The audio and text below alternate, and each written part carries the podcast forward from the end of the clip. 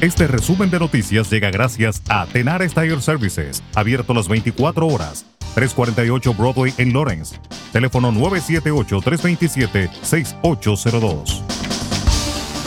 Un exdirector ejecutivo del refugio para personas sin hogar Casa Nueva Vida, con ubicaciones en Boston y Lawrence, ha sido acusado formalmente de cargos relacionados con el robo de casi 1.5 millones de dólares de la organización y mentir bajo juramento para ocultar sus tratos personales, dijo la fiscal general Maura Healy el jueves. Manuel Durante, 69 años, de West Roxbury, esencialmente tenía el control completo del presupuesto de 7 millones de dólares de la organización sin fines de lucro, dirigía las adquisiciones y la selección de sitios, y administraba el mantenimiento de las instalaciones y la dotación de personal en todas las ubicaciones.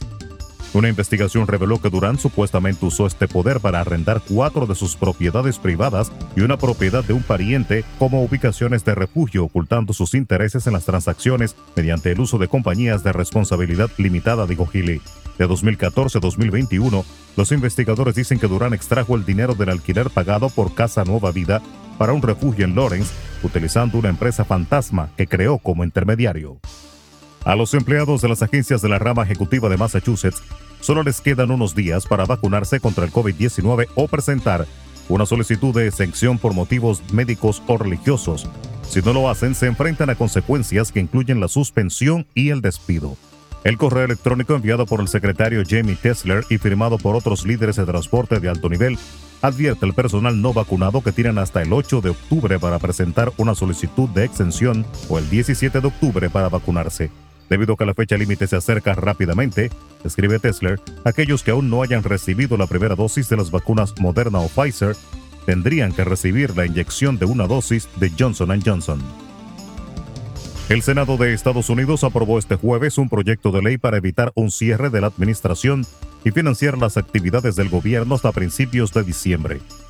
La iniciativa superó la barrera de 60 votos que necesitaba para ser aprobada al recibir el apoyo de 65 senadores, mientras que 35 votaron en contra. La economía de Estados Unidos continúa su sostenida recuperación tras la pandemia, con una expansión del 1,6% en el segundo trimestre del año, aunque la persistencia de los problemas de suministro y el fin de varios programas de estímulo fiscal podrían hacer que pierda impulso en la segunda mitad del año. El Producto Interior Bruto de Estados Unidos aumentó 1,6% en el segundo trimestre respecto a los tres meses precedentes, sin cambios respecto al cálculo previo, informó este jueves la Oficina de Análisis Económico. La Asociación de Alcaldes de Puerto Rico aprobó el miércoles en la noche de manera unánime una resolución a favor de las protestas ciudadanas que se han convocado de manera espontánea en las redes sociales en reclamo a los apagones que diariamente afectan la isla. De acuerdo con varios boletines publicados en las redes sociales, hoy se espera que se organice una protesta frente a la fortaleza, sede del Ejecutivo en el Viejo San Juan, seguida de otra el 15 de octubre en el Expreso Las Américas, también en la capital, ante la crisis provocada por Luma Energy y la Autoridad de Energía Eléctrica. El juicio del caso de corrupción en torno a la constructora brasileña Odebrecht en República Dominicana concluyó este jueves, a la espera de la sentencia que será dictada el próximo 14 de octubre. En esta última jornada del juicio, iniciado en noviembre de 2020, presentaron sus alegatos finales tres de los seis imputados, los ex senadores Tommy Galán y Juan Roberto Rodríguez, así como el abogado Conrado Pitaluga, quien es acusado de ser testaferro de otro de los coimputados. El Ministerio Público pidió al tribunal condenas de 10 años de prisión para Ángel Rondón Rijo, representante empresarial de Odebrecht, así como para Víctor Díaz Rúa, exdirector del Instituto Nacional de Aguas Potables y Alcantarillados, INAPA, y exministro de Obras Públicas. Para el abogado, Conrado Pitaluga pidió siete años de prisión y condenas de cinco años de reclusión para los también coimputados Andrés Bautista García, expresidente del Senado Tommy Alberto Galán Grullón, ex senador por San Cristóbal, y Juan Roberto Rodríguez Hernández, también exdirector del INAPA. Y fueron encontrados 100 paquetes más de supuesta cocaína en la avioneta que se estrelló entre Oviedo y Pedernales la madrugada del jueves, lo que suma en total 275 paquetes.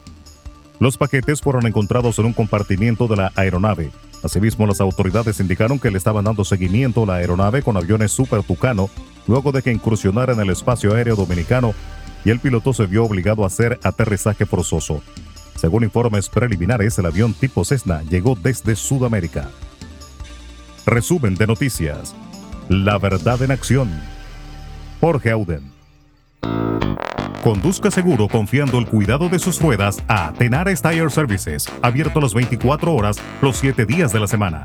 348 Broadway en Lawrence. Al comprar gomas nuevas, recibe reparación de por vida, además de otros servicios también de por vida. Tenares Tire Services también ofrece alineación y balanceo y autodetailing. Las mejores gomas nuevas y usadas en Tenares Tire Services, con el trato afable de Brian de Peña y su equipo. Tenares Tire Services, 348 Broadway en Lawrence. Teléfono 978-327-6802.